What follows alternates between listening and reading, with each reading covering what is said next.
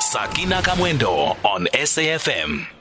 Um, we are now getting reaction uh, to, of course, uh, the uh, sacking of Kanthan Pillay was the director of news. Uh, we have a reaction now from um, uh, Samkele Maseko, who was, of course, uh, the journalist at the center of the storm. Samkele, good afternoon, and thanks for speaking to us. A very good afternoon, Sakina, to you and to your listeners at home and uh, at workplaces and uh, to whoever, whichever destination they're driving to. How are you holding up, given all of this uh, uh, media storm that has erupted around you uh, following the developments of this week? I'm very good. Um, all is well. The support that I've received from family, friends, those close to me, former colleagues at uh, ENCA, uh, my partner, all has uh, been good. I've really appreciated the support, the support, the support of South Africans. But uh, first and foremost, and most importantly, this wasn't about some Maseko. This was about the media fraternity, those who are oppressed within the work within the workplace, those who are afraid to speak out to big bosses because they are afraid that uh, those salaries may be cut and they may lose their jobs. So this was more about liberating those young black journalists who are oppressed in the workplace. So, just picking up on the point uh, that uh, that tweet made from uh, Zaki Matebula, uh, you spoke about censorship in the newsroom. Uh, Is this something that everybody at uh, ENCA is aware of? Would you say? I wouldn't speak for everybody since I'm now separated and departed with ENCA, but judging from the protests that you've been seeing uh, through social media from ENCA employees, whether it be their anchors, their reporters, uh, them wearing black in solidarity with Kaya Kumalo, saying that uh, they would not uh, put their credibility and independence as journalists at the hands of an individual, uh, it tells you that uh, there is some sense of um, what one may say, seeing that there may be something wrong with uh, the appointment of uh, Mr. Pillay, who's now been fired.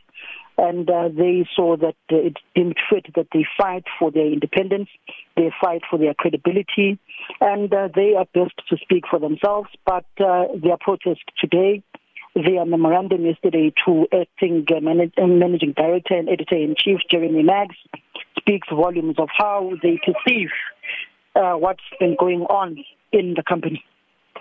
So, how long has this current situation prevailed for? Has it uh, always been like that, or does this coincide with the appointment of Mr. Pillay? It coincides with the appointment of Mr. Pillay and when they came in as um, contributors uh, to ENCA after the unfortunate and untimely death of former director of news Ben said uh, it dated from their appointment then and uh, it got worse in the past two to three months and ultimately led to what has transpired this past week. Mm. And Samkele, they say the, he who alleges must uh, prove. So, in terms of the censorship, how were you censored?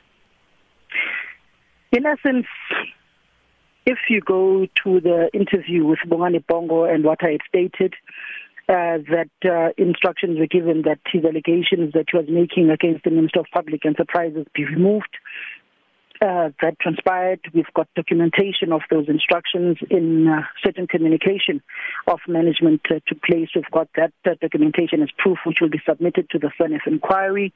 And uh, you have various issues of how one journalist who's now also departed ENCA, um, covering the protest uh, of SAA workers during their protest, uh, was told when his package was being QC'd that he's spiking this particular package because the reporter sounds like an imbongi of the workers. I'm hoping that particular former colleague will be also availing himself to testify at the SANEF inquiry of how he was literally told to find fault with workers at all costs whilst protecting uh, the big bosses uh, of uh, the South African Airways. And this was explicitly instructed.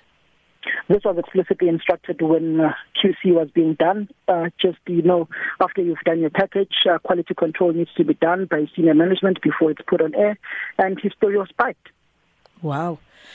Well, um, Samkele, just a final one. So, um, Pillay has now been uh, given uh, his marching orders. What's your reaction to that? My reaction to that is ENCA has uh, taken the right decision. Um, you can't uh, put the credibility of other journalists on the line just because of one particular individual who seems to have sinister motives. And you've got to protect the, your employees, all of them, and not just one particular interest. Personally, for me, I would have loved for Kanthan Pillay to give me a call personally to apologize for the racist rant he had against me. Um, a simple public apology is not enough for someone you've wronged. You would assume that someone would be humane enough to uh, have the necessary balls to stand up, call the person, and apologize personally.